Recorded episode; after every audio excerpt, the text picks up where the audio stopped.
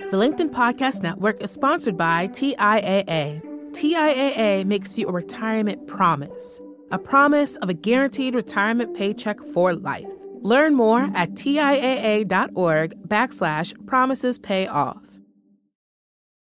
LinkedIn News. From the news team at LinkedIn, I'm Jessi Hempel, and this is Hello Monday. It's our show about the changing nature of work and how that work is changing us. I was raised on the dream of the American middle class go to school, go to the very best college you can, and you'll be able to pick your career. Now, inherent in this is my parents' dream for me, their advice to me do what you love. You hear that? I mean, like, really, do you hear what's beneath it? You should love what you do. A good job leads to a career, and you should find meaning from it. Tie identity to it. Who are you? Well, you're a lawyer, you're a teacher, you're a writer. These are the things that define you. At least, they have been so far. Right now, this very moment, that philosophy is changing. Those good jobs, well, they don't feel so good anymore. The teachers and lawyers and writers and everybody else are starting to really feel burnt out. We're exhausted from the relentless march to greater productivity. Our paychecks aren't going as far as they once did, and layoffs are always on the horizon. I think here about the advice Elizabeth Gilbert offered years ago on the very first season of our show. If you think you're in a career, but you hate it and you're bored and it's killing you, quit it and just go get a job. this idea that it's time to divorce pay from meaning, it's going mainstream. More of us are less willing to sacrifice everything to the grind. Instead, we're redefining the idea of work. Welcome to our special series on what makes a good job. Over the next three episodes, we will explore how a small group of big companies like Trader Joe's and Costco have become so profitable by doing something rather unusual paying their employees well, training them, and not overworking them. And then we'll dive into a new book that offers examples of how people have reclaimed their life from their work. But before we get there, we're going to start with a new take on the job search. Our guest today is Bruce Feiler. His new book is called The Search Finding Meaningful Work in a Post Career World. If I had to boil Bruce's philosophy down to one sentence, it would be this A good job is whatever you say it is. Bruce has spent a career looking at the interplay between life and work. In the last six years specifically, he has collected and analyzed people's life stories to better understand what motivates working people and what matters most to us his book is an excellent tool for anyone at a crossroads, trying to figure out what to do next or to make sense of what jobs you've done so far. To start, Bruce offers up three lies. These are lies he says that we tell ourselves right now about work. Here's Bruce. So, lie number one is that you have a career. And I think a lot of what's going on now is that people feel out of sorts and uncomfortable and worried and confused and stuck in their career. If I'm here to say anything, it's the problem is not you. The problem is the idea of the career. Yeah. It's a complete historical aberration. For most of human history, people worked where they lived and lived where they worked. Okay? They were farming, because that was 90% of humans, or they were small artisans of some kind. Career was never used, job was never used. All of these words were essentially popularized in the late 19th century when two things happened. People moved from farms to cities, and then also in this country, people moved from outside of this country to this country. And so you suddenly all these people in cities, and they had no infrastructure and nothing to do. So a guy named Frank Parsons, as you know, in 1908, in Boston, a guy who himself had 50 jobs in 30 years, invents a process of sitting people down, asking them a series of questions about themselves, giving them a list of organizations that needed roles, and they did a match. And he called it the Vocational Bureau. And within two years, there was career counseling taught in every secondary school and college in the country. He basically invents the idea of the career. Okay. Right. But here's the problem he only did it for boys, and he only did it once. and if you weren't a boy, and you needed it later in your life, you were psychologically damaged and he wanted nothing to do with you. Right. Okay. So, cut 50 years later, then we move from the factory to the office, and then the next invention comes along, and it's the resume. No one had ever used a resume. No one had ever needed a resume. What is a resume? It's a linear list of jobs that you have that had never existed before, helped with the idea that you could do it multiple times, Sure. but still over fetishizes the idea of the linear progression. So now we are in this networked age and people don't even have a job anymore mm-hmm. because people have multiple jobs. So line number 1 is that you have a career. Line number 2 is that you have a path. Right.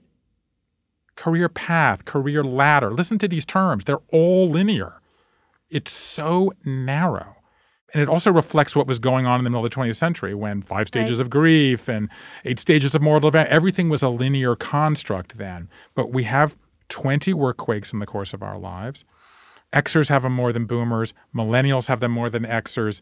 Zers are going to have them more than even millennials. Women have them more than men. Diverse workers have them more than non diverse workers. And what is going on now today?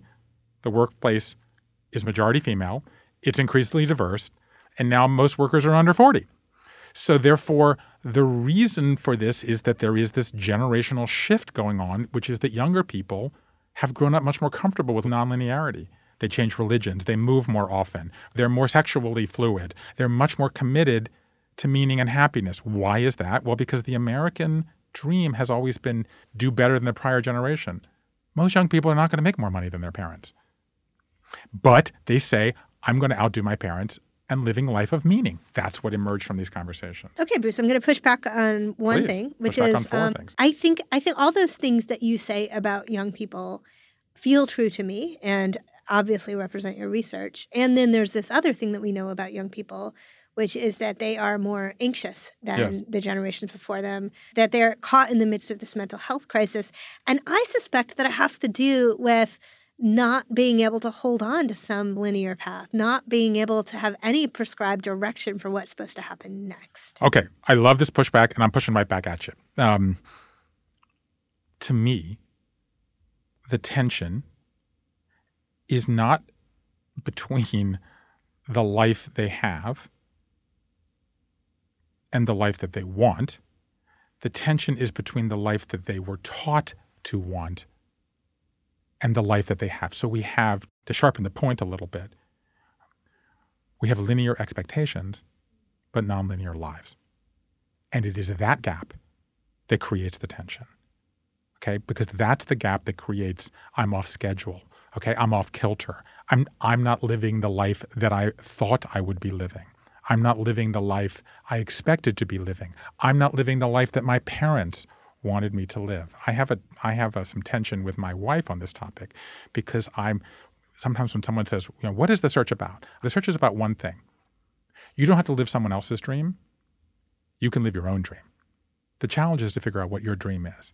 I was going to say that I, I- that that stresses me out. You can live your own dream. That just it stresses me out because I'm like, well, okay, how are you supposed to know what your dream is? Okay, good. So let let's talk about this. For sure, what I'm trying to do is first of all persuade you that this is the thing. But, but I said the tension with my wife is she keeps saying um, that I'm overselling that people do what their parents want them to do, and I don't think that I am. It kept coming up over and over and over again. My culture tells me this is what success is. My family tells me this is what success is. They sacrificed for me to go do this, and therefore they expect me to do that. What do I hear?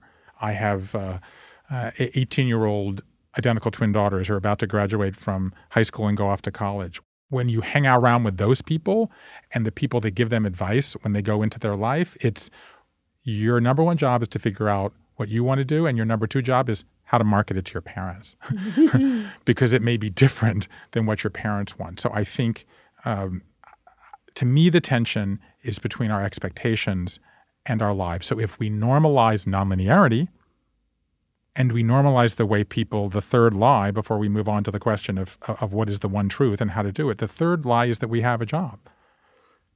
It's the one that sounds most preposterous. Of course, we have a job. No, no, no. But it's true. Each of us has up to five jobs. A main job, and by the way, fewer than half of us now have a main job. In my cohort, it's 39%, Right. and that's not far off from the national averages. Two thirds of us have a care job, caring for young children. That's me as Aging parents. podcaster and me Yep. as mother. Um, right. Okay. Then three quarters of us have a side job, which we talk a lot about. Okay. That could be something you do for love or money. Me as book writer. Ah, well, because then we have something, then we have two new jobs that I, I've labeled now that didn't exist before, but I kept hearing them. One, 86% of us have what I call a hope job, which is something that we're doing that we hope becomes something else, like writing a screenplay or uh, you know, selling pickles at the farmer's market. Do you have a hope job? I mean, I guess also writing books. I just got to do my hope job, so I'm in a weird category. Yeah, exactly. Okay. But there's another category, which is the number one category, which is 93% of us have this invisible time suck that we spend a tremendous amount of time on that feels like a job. And I had never heard about this. I've never read about it in the in the literature of work. So I decided to name it and I spent months trying to figure it out and I've ultimately decided to call it a ghost job. A ghost job is something like trying to stay sober, okay, battling discriminations, worrying about financial wellness. So many people who I talked to who didn't grow up with parents who talked to them about money, reading investment books, trying to figure out how to preserve and save and invest. That's a ghost job. Most people say they do it all, it's always on their mind. But when I asked people to quantify it, it was 12 hours a week, Jessi. That's a quarter of the typical work week. I think I thought about that. I was trying to really like wrap my my mind around what you were getting at with this idea of a ghost job. And it feels like that is the space that is taken up by navigating the difference between who you actually are and everything you bring to the table and who the world expects you to be. I think that's whatever. that's much more beautifully expressed, perhaps, than I have it in the book. Yes, I think it's the tension between how you present or want to present and how you feel, and that that tension sucks a lot of time. So, w- w- what are the consequences of this? What are the consequences of this? Are we use this kind of basket of jobs? I call it Work 360 to balance off where we get meaning. Like, so maybe we do this job Right. For money and salary and benefits. And maybe we do this other job for meaning. Okay. Right. So maybe we have a day job Right. that pays the bills, but we manage our social media or we work on our sci fi novel at night or we bake blueberry muffins that we're going to sell at the farmer's market because that brings us more meaning. Or maybe it's flipped. Okay, because this is how entrepreneurship often happens, right? You, you, the entrepreneurship becomes the side job, Right. And then the main job pays the bills. And then when you then make the leap to the entrepreneurship you got to do something else on the side you know to even out the money for a while. And, one way of looking at this is that in the battle between life and work work is won. Mm-hmm. And most people bemoan this. I'm sure many of the people who've sat in this chair bemoan this right? We work too much and we work many more hours and this is a common thing. I think we miss the point. We are working more because we're not willing to compromise the meaning. But we can't always get it from where we want. I'm about to send two kids to college. You don't think that I, I'm thinking about that, right? Or someone has to say, okay, my kid's on travel soccer this year and I got to travel. So I got to put more weight in my care job basket and less in my side job because that's important to me, right? I'm at an age Right. I lost my father in the middle of working on this book. Okay, I, I have a mother in her late 80s. Right, I spend a lot of time, less time on their young young children and more time on the aging parent thing. Okay, so that takes up a lot of time. It both gives meaning and also sucks meaning at the same time. Yeah. So I think everybody wants meaning, but we have this blessing of this Work 360 model, so we can allot the meaning to different roles, different jobs uh, in our life. Yeah, I love that. I remember when I first began recording this show, my second guest in the studio was Elizabeth Gilbert. And she, uh, for any listener who doesn't know, wrote uh, this book, Eat, Pray, Love. That was really a revolutionary book for its time. She is an incredibly gifted writer. And she advanced this thesis that really made us all uncomfortable at the time, which is that she thinks work should just be work. You should do some work for some money if you need to pay your rent. It's just a job that is not where her meaning comes from. And it is absolutely okay to just divorce uh, where you get your money from, from the value you find in what you do in your days. Well, let's look at Elizabeth Gilbert, right? She was working at Time Magazine, if I'm not mistaken. It was a divorce, if I'm not mistaken, that sent her on this year of traveling around the country. Then she writes a big phenom, okay? Um, then she gets married again. Then she divorces her husband, the second husband, who was a man, and she gets into a serious relationship with a woman who then dies uh, of, uh, uh of illness. This is a perfect example yep. that you can't separate work from life. Oddly, the people who integrate their life into their work are more happy than the people who entirely try to divorce them. And so, sure, if you have to make compromises along the way, that's part of it. And it's completely okay to say, I'm going to do this to bring me in some money because I'm doing this other thing to bring me meaning. The thing that's not acceptable is to say, I don't want meaning from my work and to divorce it from what yourself. That's the one thing I would counsel against. That's when people die slowly inside. That's when people die slowly. That's what quiet quitting is. That's what rapid quitting is. That's where you are torturing yourself. Because what is it that makes us human? It's meaning. Happiness is fleeting, happiness is the present. The difference between happiness and meaning is that happiness is a present emotion, and meaning stitches together past, present, and future. And that's why meaning essentially is a story. That's why the essence of this whole project, and this will now allow us to talk about how you do it, is how to write your own story. Not someone else's story. Right. Your individual story of what it is that makes you happy. We're going to take a quick break here, but stick around because when we come back, we will have more with Bruce Feiler on what makes a good job.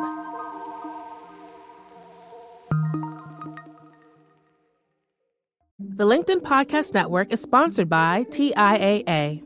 In the last 100 years, we've seen financial markets swing, new currencies come and go, decades of savings lost in days, all showing that a retirement plan without a guarantee, quite simply, isn't enough. So, more than a retirement plan, TIAA makes you a retirement promise a promise of a guaranteed retirement paycheck for life, a promise that pays off. Learn more at TIAA.org backslash promises pay off.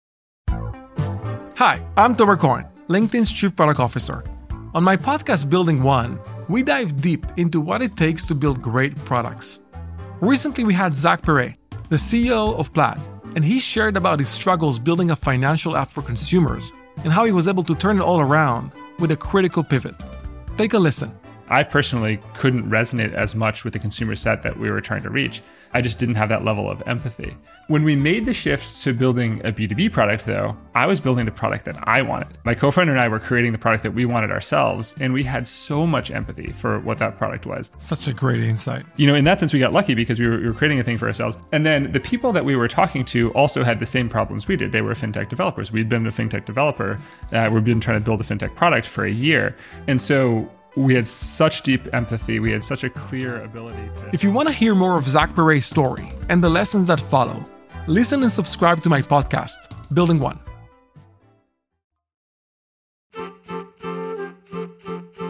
And we're back. Today on the show, we've been learning one way of looking at what makes a good job with author and researcher Bruce Feiler. I love what he said just before the break about meaning being a story. It's the story we tell ourselves about why we do what we do, at work and in life. In this section of our conversation, Bruce really digs into how we tell our stories. He's going to use my answers as an example. I encourage you to follow along here, and when Bruce asks me a question, try answering it for yourself. Now, if you're up for it, share some of what you learn in our Hello Monday group on LinkedIn. We'll drop a link in the show notes. Once again, here's Bruce. I would say if there's one thing to take away from this is that the people who are happiest at work don't climb, they dig. They do the personal archaeology.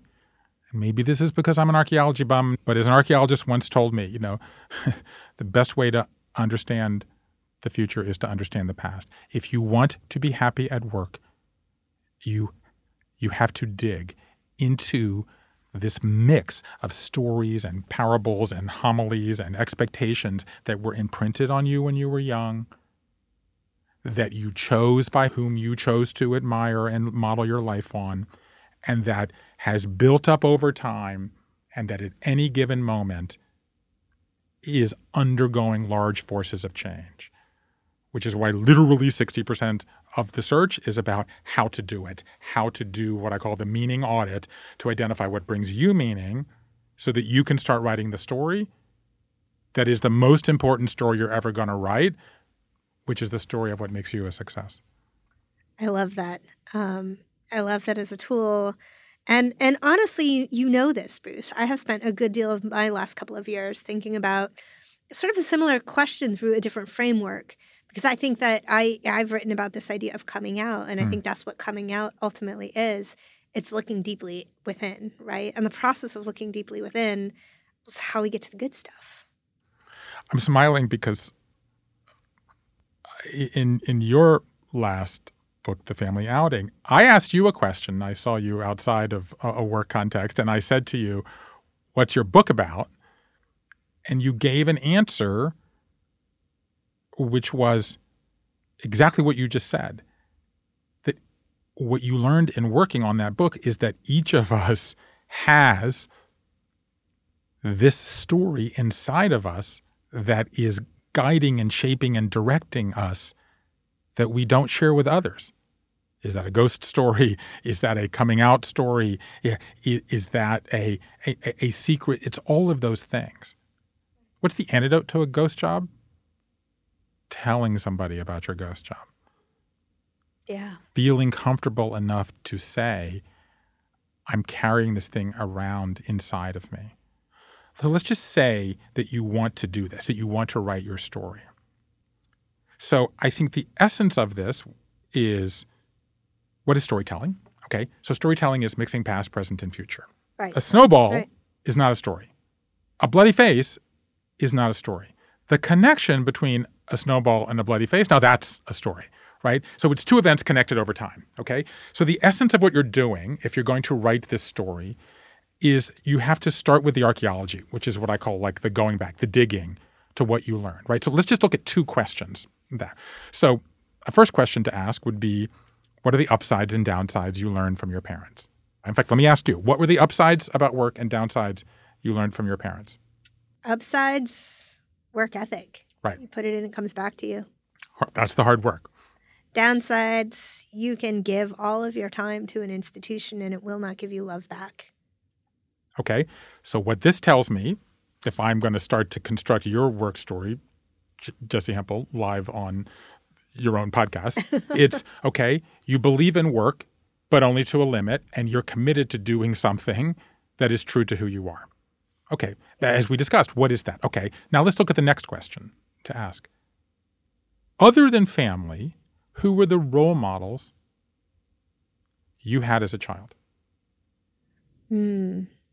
Had a high school teacher who was incredibly empathetic, cared a lot about people, and overinvested in people. And I began to babysit for a woman when I went to college who was a writer, and that's what she did all day, and that's where she made her money. She'd go off and write, and her novels would come out, and people would read them. So, as you know, um, I try to guide people through this process of writing your own work story, and and what are you know what those of us who come up in journalism we're taught the, the Kipling questions, as I call them, after Rudyard Kipling: uh, who, what, when, where, why, and how. The biggest problem in how people approach work is they start with how and they succeed. They go get another job. And in 2.85 years, they're looking again. Because if you don't do the who, what, when, where, and why before you do the how, you're going to get a job, but you're not going to be any happier because you're not going to be closer to what is going to bring you meaning. Okay. So tell me what the upsides and downsides you learned from your parents. That's a who question. Yep. Because you don't pick your parents, you inherit your parents. This is the this is the environment you're growing up in, and what are you learning? what role models did you have? That's a what question because your role model, in effect, is the first work decision you ever make. because you're choosing this person to identify with. And who the person is is irrelevant. In fact, it turns out I was you know fascinated is most of the role models people identified were people that they didn't know. Yeah. Robert Interesting. Robert Merton, who who coined the term uh, role models in the 50s, said this because came he was working with doctors at Columbia, and he would mention they would mention people they saw on TV, like Michael Jordan would come up, right, or Michelle Obama, or Madame Curie, or these kind of people. So the, it, it doesn't matter who they are; it matters what you value in them. What did you say? I like listening to the first things people say. The first word out of your mouth was empathy. Yep. Okay. The second word was person. Okay. And then, I don't know if it was the same person or different, then you mentioned somebody who was telling stories and people would read them. So that's communication and connection. Okay. So again, it doesn't matter who they are, it's what you value in them. So now I'm beginning to know the story that's always been inside of you. This is the story that you've always been telling yourself, but we haven't outed it. We we, we, we haven't put it out there. We haven't uh, identified it. This is not how people talk about finding work. This is how you should find work. Okay? So now let's talk about the present. Okay? So then you go to today. Okay? Then you got to figure out why are you uncomfortable today? Who is your who today? If I were to ask you that, who is your who today? Who are the, the people in your life that are most important to you right now? Uh, my my wife and my kids. Right. Yeah. So that means that you need to make a work decision today that allows you to have a work that gives you time for this other source of meaning. So you would be prepared to do something if it would help them because that's the source of meaning. Who is your who in this case? Well, I'm about to be an empty nester. The, the, the, that answer ain't going to work for me uh, in, in six months. Okay, let's just talk about uh, you know my demographic, right? People who've been caring for children for decades, and then they're empty nesters. Okay, or people who've been chasing salary for 30 years, have put their children through college, and then they're saying, "Well, I want to do something for myself." So who is your who right now? It's you. Okay, I want to do something for myself. And again, the blessing of this moment when there's no career, there's no path, and there's no job is a lot of those women of a certain age, when they got off the ladder, the escalator, the path, they were told you can never get back on again. Yep. That's preposterous. Yeah. So when there is no path, there's no penalty for getting off the path. Hmm. That's the blessing of this chaos. So while you said you're confused and you don't know what to do, and you, you're speaking and I'm speaking for everybody out there, the bad news is we're confused. The good news is because there is an abundance of possibilities now. Yeah. Okay, so two questions now. So wh- who is your who right now? And then answer this question. My purpose right now is blank. My purpose right now is to expand people's perception of the opportunities available to them in the world. Okay, so so what have we learned about your work story by asking these incredibly simple questions? As I said, there's 21 of 21 of them in the search. okay, we know um, you want to work hard, but you want to also do something uh, that's being true to yourself. We know you want human connection. We've got empathy, we've got writing, and we've also got reading. Yep. Right, that's different from journaling. You want that. You want someone to read this writing, okay? And you, you want it based on people. That's a little bit of the story that we've learned about you from the past. We know that who you value right now is your your wife and your children. So whatever you do must accommodate that. Okay. So you don't want to be doing something that's being a management consultant where you're going to be traveling three three weeks a month and maybe making a nice salary, but away from that. Right. There's time for that later. Right. Because there's no path, there's no career, there's no job. Okay. But what's your purpose right now? You want to do something that helps people take advantage of this increased possibilities. Okay. So now let's go to the third, which is the future. Okay. So right now, I want to do work that. Fill in that blank. Right now, I want to do work that blank. Right now, I want to do work that uh, helps people and matters in the world. So, meaning, so we know that you're interested in communication, but you want that communication to be service oriented.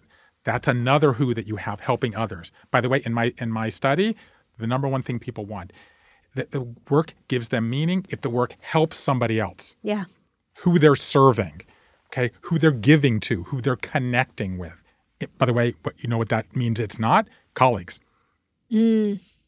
So people are prepared to s- sacrifice being in the office in order to serve somebody. Now we understand the tension between work from home. What's your Yeah. number one? Your number one. Who is your who right now? It's your family. So that means you don't want to be here every day. And the, the people you want your work to connect with are the people you serve, Right. not the people you work alongside. Yeah. Now, one last question. What's the best advice you have for yourself right now? I mean, the best advice I have for myself right now is to make the time and space to listen to myself, right? Because I actually, at 47 years old, excuse me, at 48 years Ah, old, Happy birthday. I can say definitively that I've come to trust myself as a pretty good barometer of the things that I should be doing.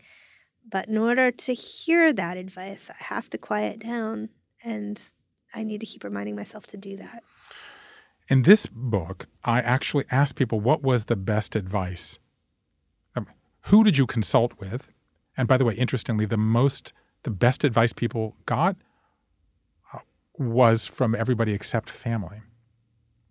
So colleagues, friends, mentors, not family. Now, that's interesting because you got to figure most people actually ask their family, Right. but it turns out that someone with a little distance who may not be so precisely invested in the you know in the outcome is the advice they preferred. Then I asked what was that advice? And I have to say this surprised me. The majority of advice they found most helpful was to keep doing what you're doing. Mm. Was reaffirming what you already believed. So people don't need a kick in the butt or a slap in the face. They need a pat on the back. Yeah. And that's the essence of this.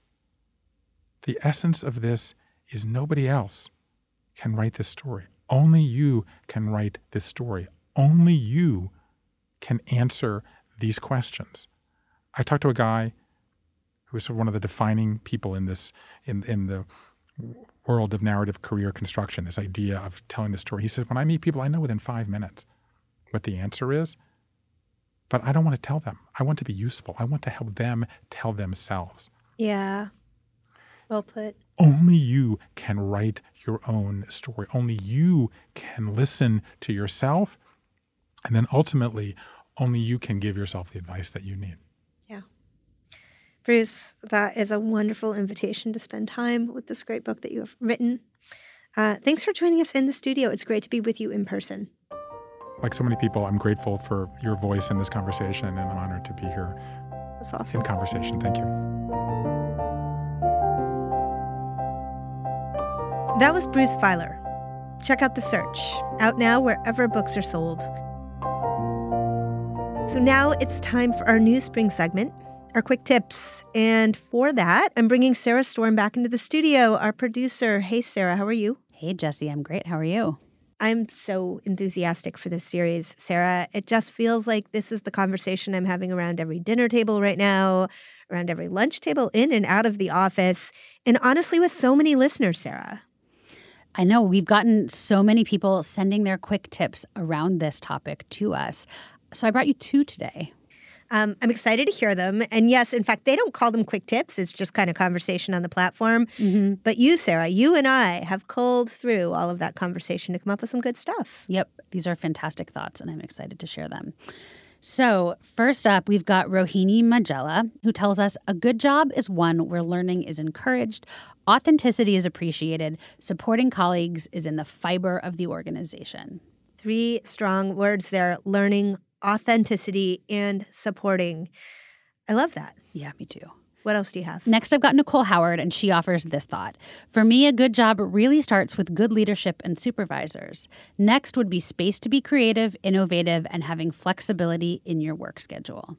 It's funny to listen to those two comments together, Sarah, because you just realize that actually they have a lot in common, right? Mm-hmm. It seems to all speak to what it means to trust somebody, right? And to Yep. show up bringing your, I hate to be coy with this term, but bringing your whole self to what you're doing. Yep. Okay, so here's the question for everybody listening What's one thing you've learned about the makeup of a good job? Please let us know on LinkedIn. You can jump into the group where we're always chatting about it, or send us a voice memo to hello monday at linkedin.com. If you've never done it, it's not that hard. You just pick up that little voice memo feature on your smartphone, play into it a little tiny bit, and then zap off that voice memo to us at hello monday at linkedin.com. Either way, I hope that you get to hear your contribution on an upcoming show. Now it's time to talk about Hello Monday office hours. I love office hours. It's that time of the week when we get together as a community just to check in, see how we're doing. And for the next few weeks, we're going to be talking about this series, about where our meeting comes from, about what makes a good job. Now, this week, we're using some of Bruce's framework. Who is your who right now? What's your purpose right now? What motivates you today? Join us for office hours to chew on it with us. It's 3 p.m. Eastern on Wednesday afternoon.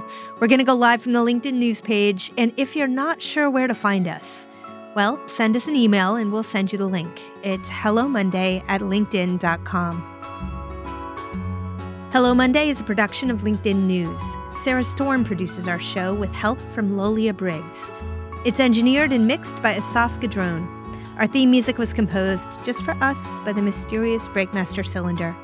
Wallace Truesdale, Kanaya Rogers, and Michaela Greer help us find meaning in our work lives each week. Enrique Montalvo is our executive producer. Dave Pond is head of news production. Courtney Coop is head of original programming. Dan Roth is the editor in chief of LinkedIn. I'm Jessi Hempel. We'll be back next Monday. Thanks for listening.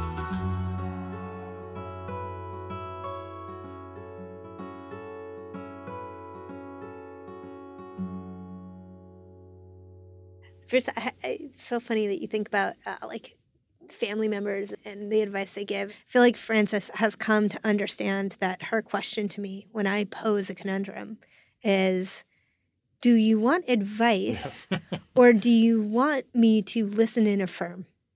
And she's come to understand that it's 90% of the time it's the second. Like I don't want you to tell me what to do here. I want you to go like, yeah, yeah, that's awful. That's that's awful. Obviously my kids are older than yours and and now they're too old and they want nothing to do with me. But the when they were younger and they would show me their writing.